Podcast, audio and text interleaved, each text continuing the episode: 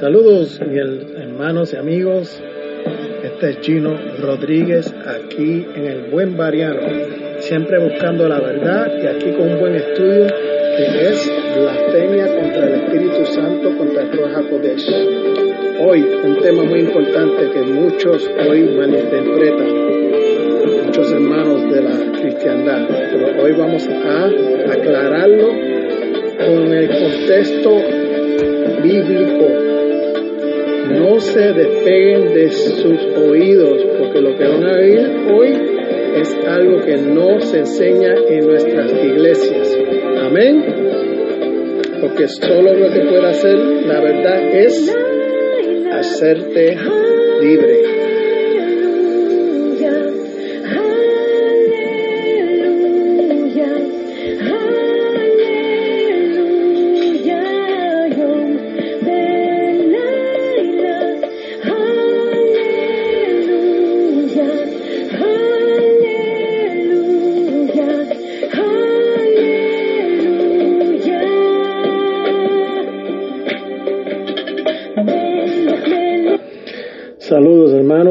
De nuevo este Gino Rodríguez, dándole la bienvenida a ustedes, la audiencia. Y estamos aquí este, esta tarde para traerles sobre Ruach HaKodesh, este, un tema que ha sido usado en la iglesia, eh, muy fuera de contexto. Y antes de empezar el estudio, quiero traer un predicador que estaba, un predicador de la iglesia pentecostal que está este, exponiendo en qué es el Espíritu Santo. ¿Ok?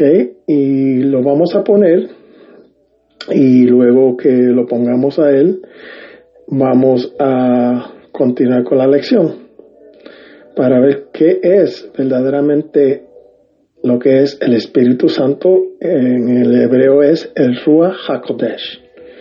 ¿Ok? Pues presten oído a lo que este predicador tiene que decir. Amén.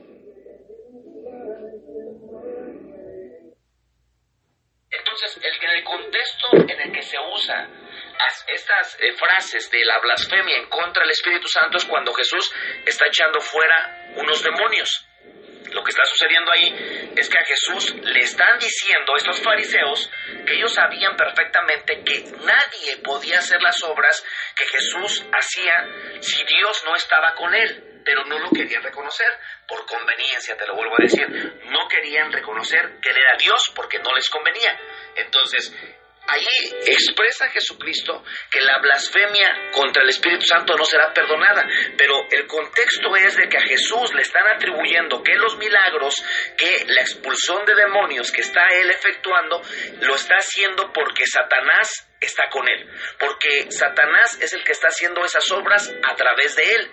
Eso es la blasfemia en contra del Espíritu Santo. Ahora, la blasfemia en contra del Espíritu Santo, de acuerdo a lo que nos enseña este contexto de la Escritura, es aquella, eh, aquel, aquel conocimiento que se tiene de que una obra es hecha por medio de Dios y que tú y yo lo sabemos perfectamente que esa obra fue hecha por Dios y entonces se le atribuimos a Satanás. Estoy, escucha lo que estoy diciendo. Son personas con conocimiento de que la obra que se está efectuando en ese momento es una obra de Dios y se la adjudican o se la atribuyen a Satanás. Esa es una blasfemia en contra del Espíritu Santo.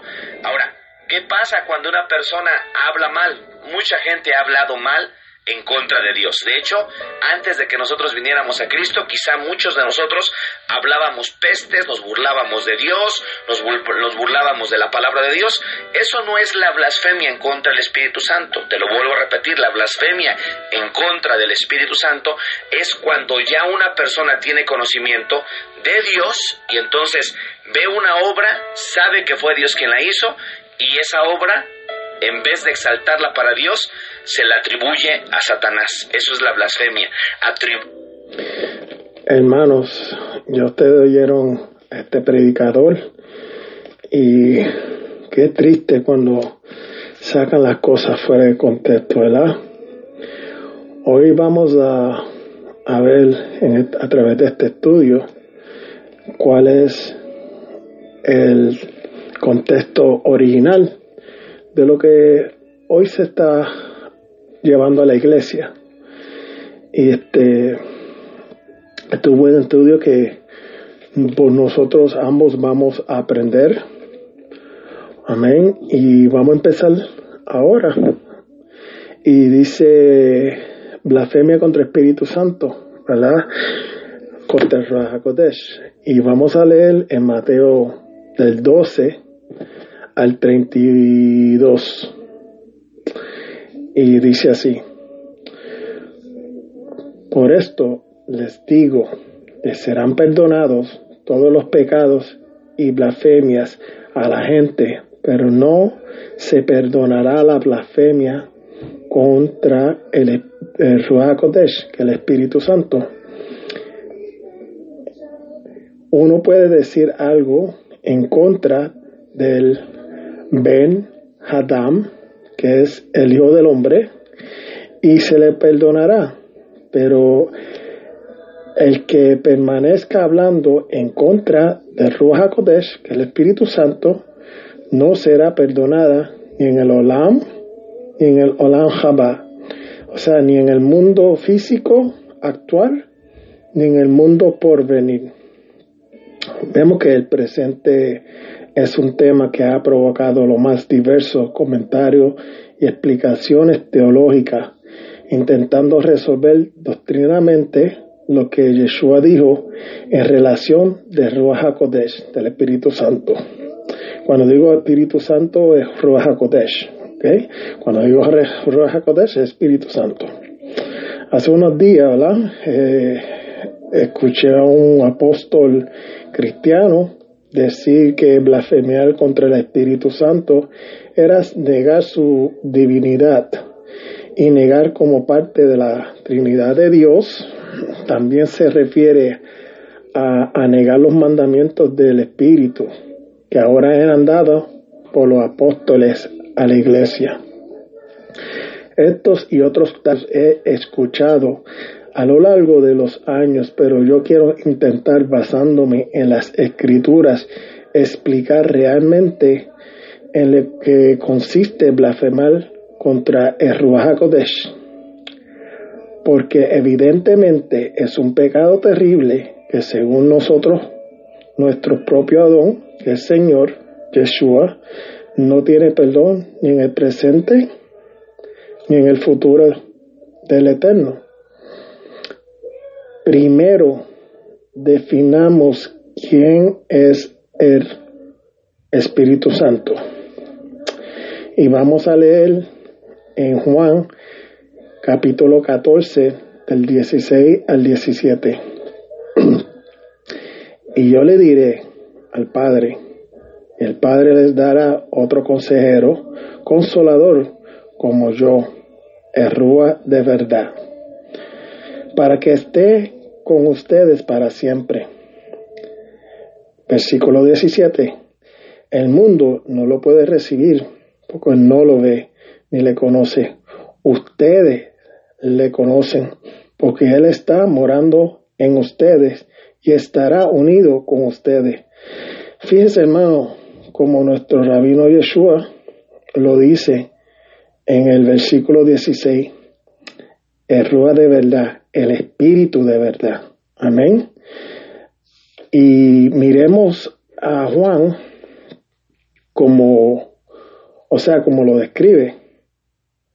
En primera de Juan 5 del 6.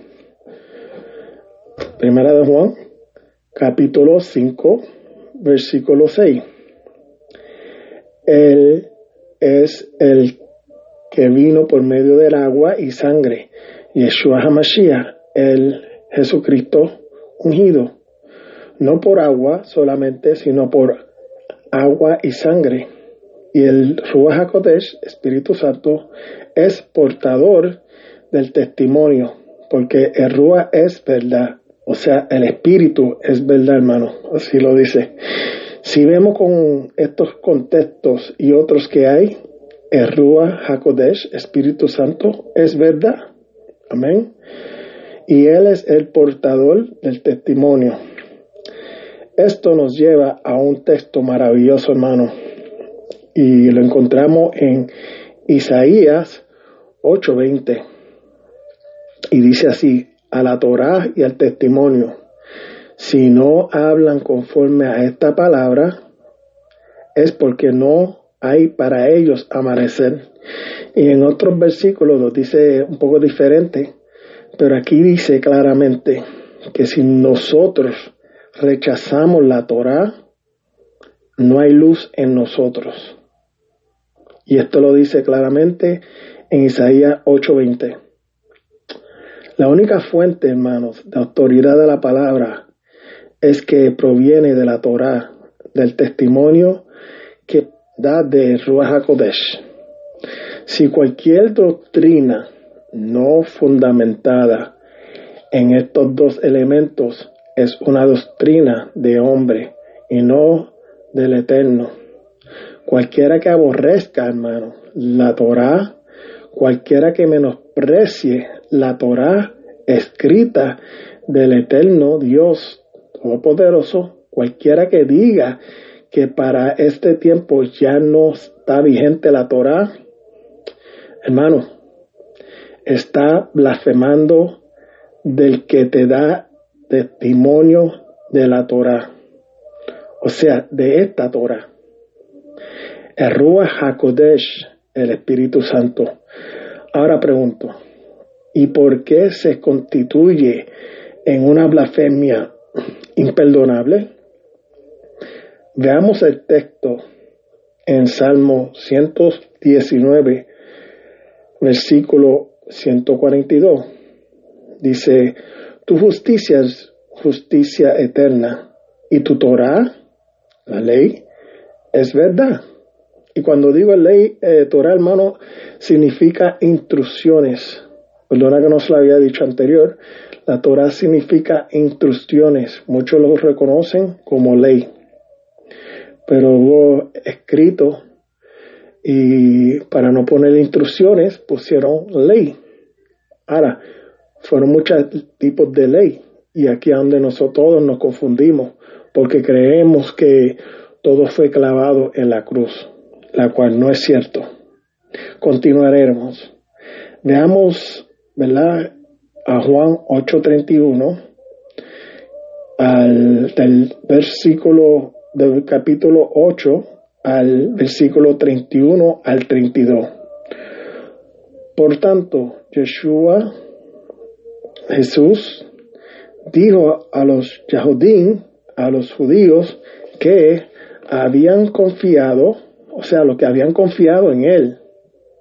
Si ustedes obedecen lo que yo, dice Mesías, les digo, entonces son en verdad mis talmidim, y eso significa mis discípulos. En Juan capítulo 8:32 dice, ustedes conocerán la verdad y la verdad los pondrá en libertad. Veamos entonces que la Torah es verdad y el Ruach HaKodesh es verdad. Amén. Lo que podemos concluir que la Torah y Ruach HaKodesh, o sea, las instrucciones y el Espíritu Santo son uno, son lo mismo.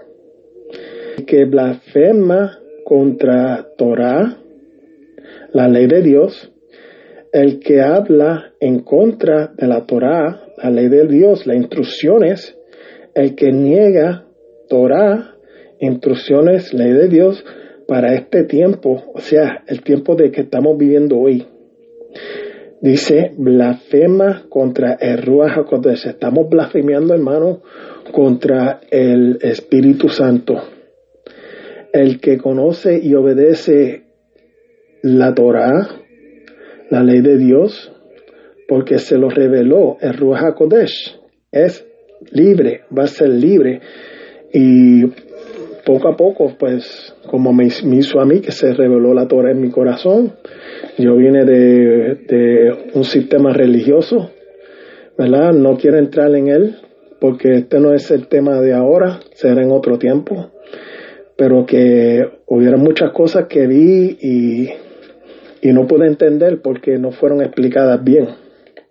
So, aquí dice, seremos libres, ¿verdad?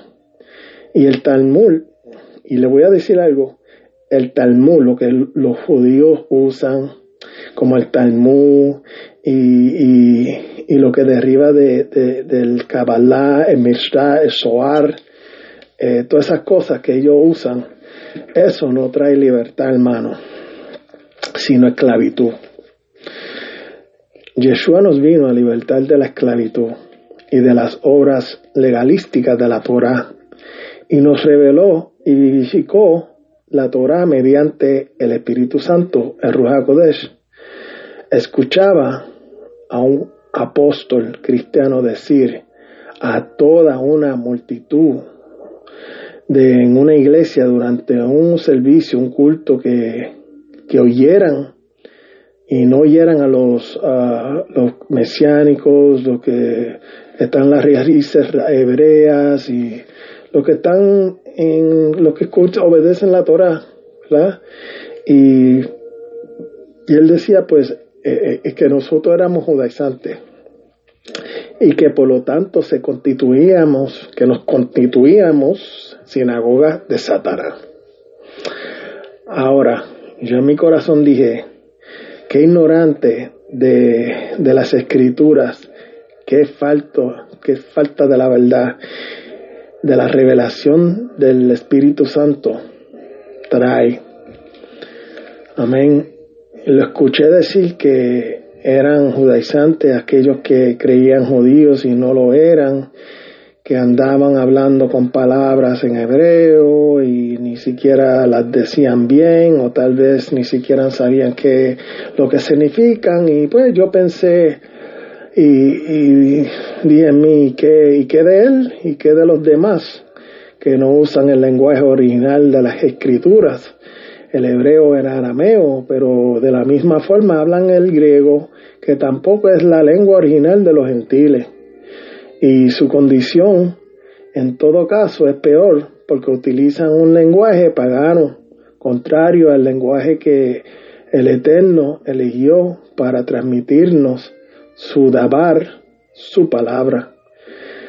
Dicen Lobo, Remá, Dios, Jesús, Cristo, Jesucristo, Señor, etcétera, etcétera, palabras del idioma griego o greco-romano, que son nombres paganos que ocultan de la gentilidad del nombre verdadero y recordemos algo crucial, fundamental, que somos salvos por invocar su nombre. Qué delicado puede ser la invocación de un nombre falso pagano para recibir fe y salvación. Pregunto, ¿nos salvaría invocar nombre falso helenizado para nuestra salvación? Vea lo que dice la escritura en Joel 2.32, hermanos. Capítulo 2, 32 de Joel. En ese tiempo, cualquiera que invoque el nombre de Adonai será salvo, porque en el monte Sión y en Jerusalén estarán los que escaparon, como el Eterno ha prometido, y aquellos que han tenido las buenas nuevas, la de Sorá, que significa eh, en el hebreo, y el Evangelio, predicados a ellos, quienes Adonai ha llamado, pregunta en el texto hebreo, que es como se escribe la escritura que nos dice en cuanto a invocar un nombre. ¿Qué nombre debemos invocar? Jesús, Dios, Jesucristo. No. Esa ha sido una de las tretas distorsionadas, mejor orquestadas del sistema religioso, hermanos, de todos los tiempos aunque yo no tengo ningún problema entiendes? En cambiar el nombre verdadero y por lo tanto llevar a la perdición eterna, a la gentalidad. Yo no tengo problema, hermano, de que este, tú lo llamas Jesús, um, porque al tiempo el Espíritu Santo le revela a nosotros su nombre. Amén. Y Yeshua, recordemos que Yeshua, el olivo frondoso, lo sabía y lo dejó profetizado. Vamos a leer Jeremías 11, del 16 al 19. Adonai una vez llamó mi nombre olivo frondoso, bello, lleno de hojas y buen fruto. Ahora, el rugido de una tormenta violenta, Él le ha encendido fuego y sus ramas serán descajadas, significa consumidas eh, versículo 17, porque Adonai Sebaó, quien le plantó, ha decretado maldición sobre ti. Es por la iniquidad de la casa de Israel y la casa de Judá. Judá se hicieron contra mí misma, provocándome la ira, ofreciendo incenso a Baal. Y cuando decimos Baal, este, era otro esposo, otros dioses Amén.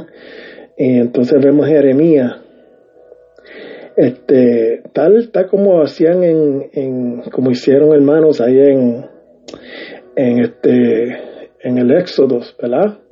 Cuando llegaron a, cuando llegaron a Sinaí, pues empezaron a, a este, a, a Moisés se fue para los montes y estaban esperando tanto, tanto, tanto tiempo que empezaron a, ¿verdad? A, hicieron un becerro de oro y empezaron a, adorar el becerro de oro. ¿Por qué? No era porque ellos estaban idolatrando, hermano.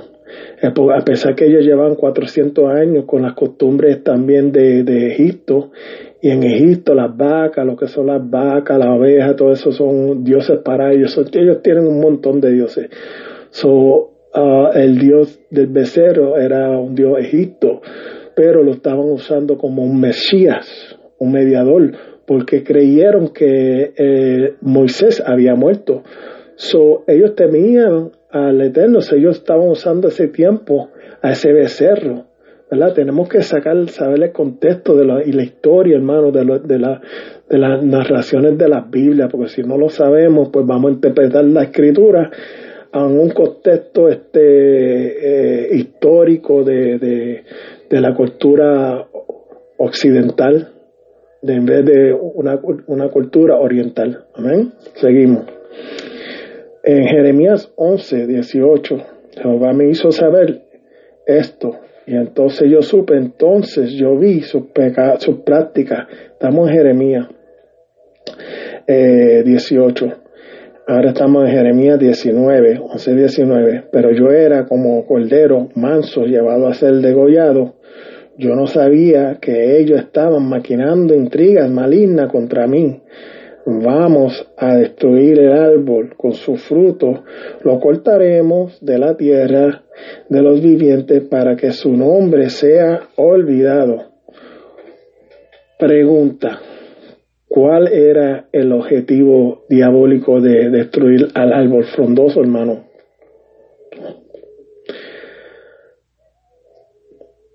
Mm, hacer olvidar su nombre. Yo bajé. Amén. Y, olvidé, y olvidando su nombre, el hombre gentil dejaría de alcanzar la salvación porque no se puede invocar un nombre falso o ser salvo. Por eso es Rúa Jacodés el que nos conducirá a la verdad y la verdad nos traerá la salvación y libertad. Hay una doctrina, hermano, y no es para atacar el sistema religioso, la cristiandad, pero ellos enseñan que hay mandamientos del Padre, mandamientos del Hijo y mandamientos del Espíritu Santo, queriendo con esta enseñanza sostener lo insostenible, la existencia de una Trinidad.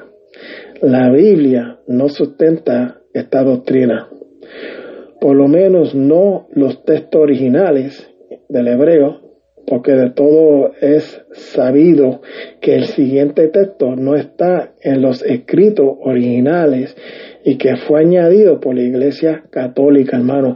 La Iglesia Católica hizo mucho daño, hermano. Por eso es que tenemos que, que salir de esa doctrina. Y decimos, ah, pero you know, mucho, yo oigo muchos hermanos, ¿verdad? Este, cristianos que llaman este, a los hermanos eh, católicos idólatras y lo insultan y todo. Pero si se viene a ver, hermano, están en la misma doctrina. Porque, ¿Por qué? Porque están celebrando domingo, ¿verdad? Están celebrando las tradiciones paganas, eh, como San Valentín, este, el día del conejito, los huevos, que nada de eso es bíblico. Y el día santo, fuera de contexto, eh, las navidades, eh, el año nuevo, todo eso tiene rastros paganos, hermano. Y si quieres yo te puedo traerte esos estudios. Amén. Todo eso, yo salí de todo eso, hermano. Pero ese es en otro tema, ¿ok? Seguimos. Ahora, ¿qué dijo? En primera de, de Juan 5.17, porque tres son los que dan testimonio en el cielo el Padre, el Verbo y el Espíritu Santo, y estos tres son uno. Y tres son los que dan testimonio en la tierra. Este texto, hermano, como vuelvo y le digo, no existe en los escritos originales. Verifiquen, hermano, verifiquen, por favor. No me crean a mí. No quiero que me crean a mí. Yo quiero que ustedes se animen a buscar y a verificarlo. Amén. ¿Qué dijo nuestro don Yeshua, nuestro Señor Yeshua? En Juan capítulo 15, versículo 10. Si ustedes guardan mis mandamientos, ¿y de qué mandamiento está hablando? Todos los mandamientos, hermano. Lo dice el mismo Yeshua. Y eso incluye el cuarto mandamiento, el que nosotros decíamos que fue abolido. Ahora, si eso fue abolido, entonces, ¿por qué no abolieron eh, el diezmo? ¿No abolieron este, el adulterio? Todo. ¿Cómo puede ser que pueda, pueda haber una sola ley clavado en la cruz? Eh, es que no cabe cabeza y es porque no, no nos da el corazón en ir y verificar. Pero ahí muchos están despertando de ese cascarón, hermano. el cuarto mandamiento es uno de los diez mandamientos. Es imposible que eso haya sido ah, ah, clavado en la cruz. Que eso no fue lo que el Mesías vino a clavar. No fueron todos los, la ley. Seguimos. ¿Qué dijo nuestro Adón? Si, si lo amamos de nuevo, si lo amamos, guardamos sus mandamientos y ustedes permanecerán en mi amor tal como yo he guardado los mandamientos de mi Padre y lo he permanecido en su amor porque la Biblia lo dice. Él mismo dice, si tú me amas, guarda mis mandamientos, porque así mismo Él hizo con el Padre. Él guardó los mandamientos del Padre cuando Él estaba en esta tierra. Yeshua, el rabino Yeshua Mashiach, él guardó los mandamientos de su Padre, la cual algunas veces hay muchos que se atreven a decir que rompió mandamientos. Es imposible que haya hecho eso, hermano, porque si el Mesías hubiera hecho eso, entonces no cualificaba para ser un Mesías. El, Eterno lo hubiera destronado ya, lo hubiera sacado, porque claramente lo dice en Deuteronomio a 4.2. No podemos, hermano, añadirle y quitarle a la escritura. Amén.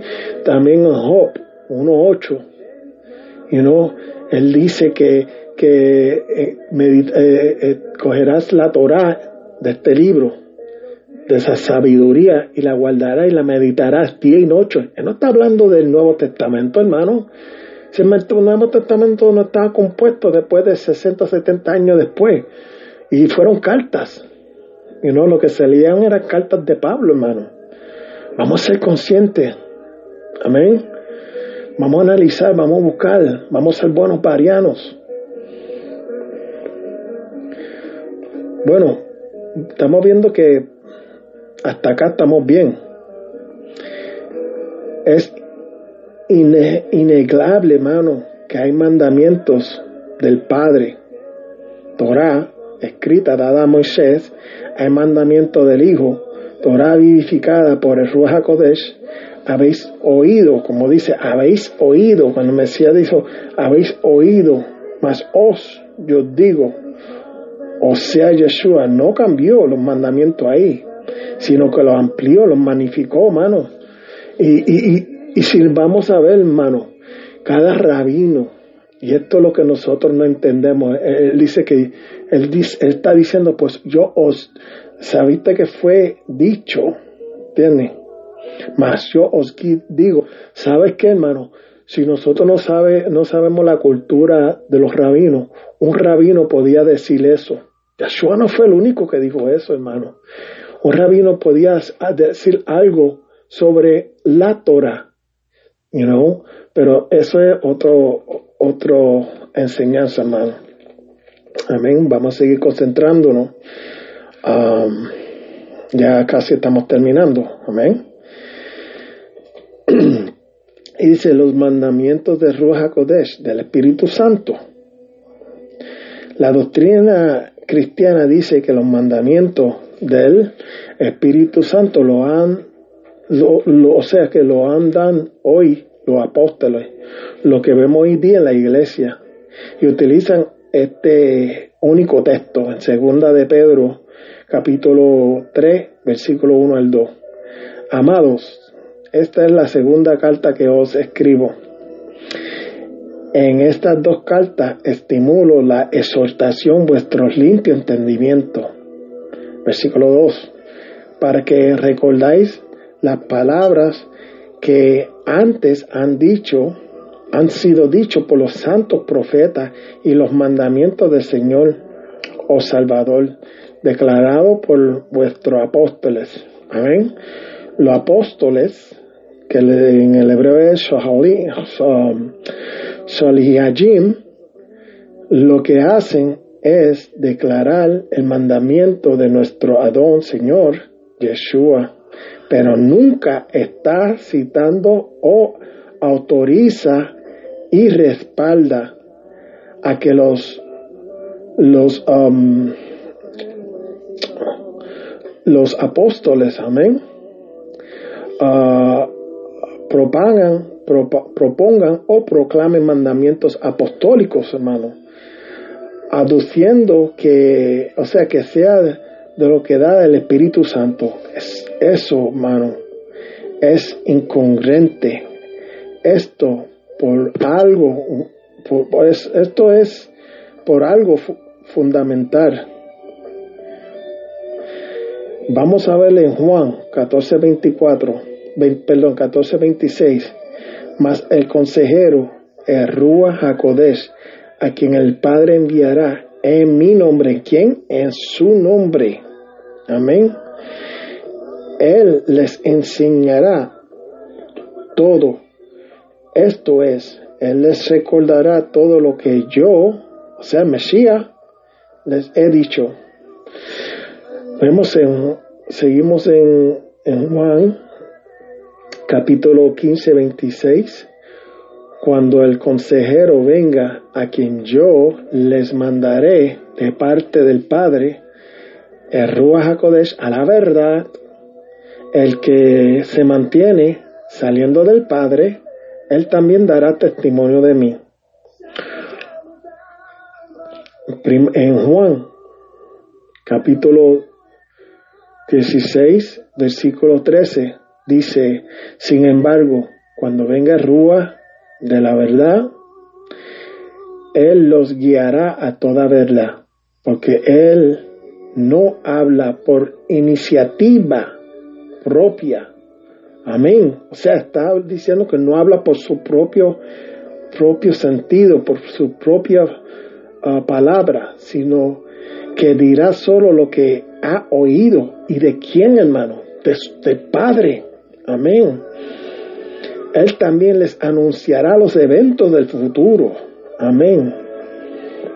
Ahora, tenemos cinco cosas fundamentales, hermano, que podemos ver en estos textos como funciones del Espíritu Santo, de Ruach HaKodesh, ¿verdad? Y dice, el Ruach HaKodesh nos recordará, número uno, nos recordará todo lo que Yeshua dijo. ¿Ok? El Ruach HaKodesh nos dará testimonio de quién es Yeshua. El Ruach HaKodesh, Espíritu Santo, nos guiará a toda la verdad. El Espíritu Santo nos hablará, número cuatro, no hablará nada por iniciativa propia. Número cinco, el Ruach Kodesh nos revelará y anunciará los eventos futuros, hermanos. Si usted ve, no hay ningún atributo dado al Ruach que no haya Ah, no hay que entender que Él da mandamientos que solo los apóstoles pueden interpretar o dar al pueblo. Pues Él claramente, la escritura, al decir que no habla nada por su cuenta, por iniciativa propia, sino que habla lo que oye del Padre y del Hijo. Amén. Vamos a buscar ahora en Hebreos 6.4. Porque cuando aquellos que, de 6.4 al 8, perdón. Porque cuando aquellos que van, han sido iluminados, han probado el don celestial, han sido hechos partícipes del Espíritu Santo 6.5 y han probado la bondad de la palabra del Eterno y los poderes del Olam Haba, del mundo venidero. Versículo 6. Y entonces han caído extraviados. Es imposible renovarlos para que se vuelvan de su pecado, siempre y cuando por ellos mismos siguen ejecutando en la estaca al Hijo del hombre de nuevo y siguen exponiendo a desprecio público. El 7. Porque la tierra que se satura de agua con las lluvias después hace crecer una cosecha útil a sus dueños y recibe una bendición de Jehová. El 8 pero si produciendo espinas y cardos falla la prueba y está cerca de ser maldecida, al final terminará por ser quemada. Ahora concluimos, hermano, diciendo que blasfemar contra el Ruach HaKodesh es blasfemar contra Torah. Lo vuelvo y lo digo, que blasfemar contra el Ruach HaKodesh, el Espíritu Santo, es blasfemar contra la Torah, es negar Torah con sus mandamientos eternos, es negar a Yeshua, Jesús, quien es Torah viviente, y lo vemos en Juan 1.1, que la palabra se hizo carne, el verbo se hizo carne. ¿Cuál es el verbo? La Torah, hermano. Es hacer inmunda la sangre del pacto derramado en el madero, en la cruz, hermano. Hermano, espero que esta enseñanza ha sido de de entendimiento y, educativo para, para cada uno de nosotros, porque para mí también lo es, y haya sido de un buen beneficio y, le pido que, bueno, que estudien siempre la escritura, porque la escritura solo puede hacerte algo y es hacerte libre. Por eso es que tenemos que analizar las escrituras en su contexto uh, um, lingüístico, histórico, uh, uh, tradicional, geográfico, genealogía, eh, de todo, hermano. Hay que estudiar y hay que verificar y hay que sacarle el extracto, hermano, de la escritura. Porque nosotros este, cogemos la escritura y la estamos analizando y americanizándola o de qué país tú seas. y no estás usando la escritura fuera de contexto. Tenemos que ser buenos varianos, hermanos, y estudiar la escritura tal como dice leer, retener lo bueno, ¿verdad? Y eso es lo más importante, leer, buscar y retener lo bueno. Que el Eterno les bendiga, hermano. Y ha sido un placer de compartir esta buena enseñanza con ustedes. Que el Eterno les bendiga.